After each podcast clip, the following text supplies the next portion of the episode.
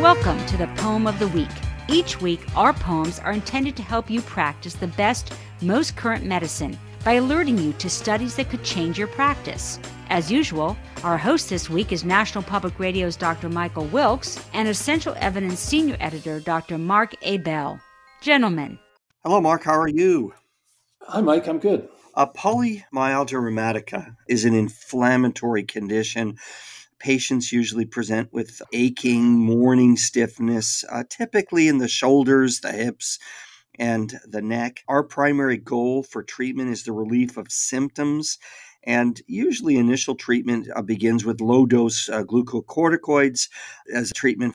But th- this particular treatment, steroids, has not been shown to improve prognosis or prevent progression of the disease. Simultaneously, reports show that elevated levels of IL 6 in the peripheral blood of patients who have a polymyalgia rheumatica. A drug called tocilizumab, probably mispronouncing that, is an IL 6 receptor blocker. A beneficial effect of this drug in the management of polymyalgia rheumatica has been reported in several small case reports and some small studies, but there really haven't been any large studies to show if this drug is effective and it is expensive. Well, you found, Mark, a randomized controlled trial. It was published in 2022 in the journal JAMA, and it attempts to answer this clinical question.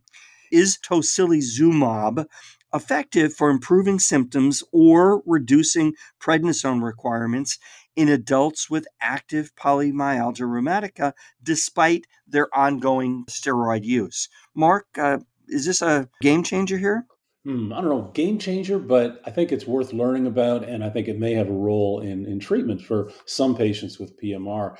So they identified 101 adults over age 50 who met standard criteria for polymyalgia rheumatica.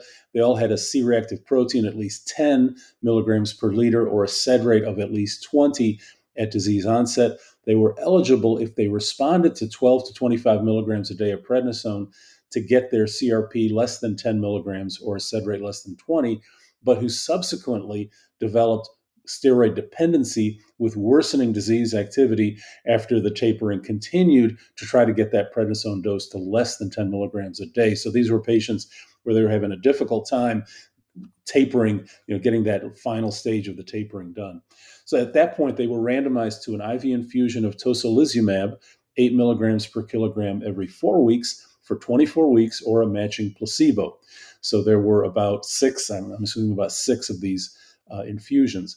The primary outcome was a composite of disease activity, which was based on having uh, a lower PMR activity score and either a prednisone dosage of less than five milligrams a day or a decrease of at least 10 milligrams from baseline.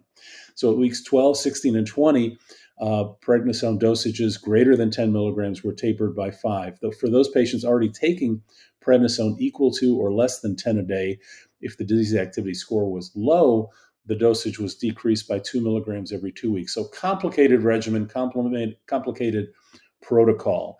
Um, individuals who were masked to treatment group assignment assessed the outcomes, which is good, and they had complete follow up for all 101 patients at 24 weeks.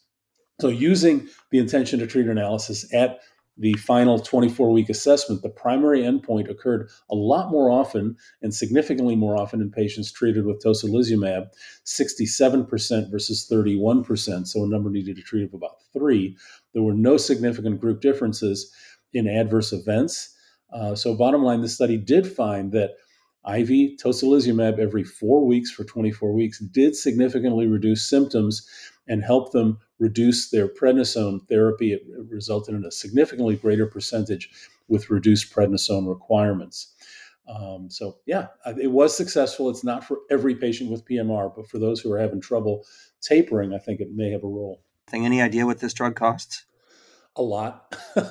I have not looked this one up lately. Um, okay. I'm just looking at the price here. Cosentyx, the lowest price I can find on GoodRx, sixty six hundred dollars. You're probably talking Not about cheap at all. Know, 20,000 bucks or so plus infusion costs. Thanks, Mark. We'll talk with you again in a week. All right. Well, that's this week's poem. Thanks for listening. If you'd like to read this and other recent poems, please go to www.essentialevidence.com. And please join us again next week for another medical poem.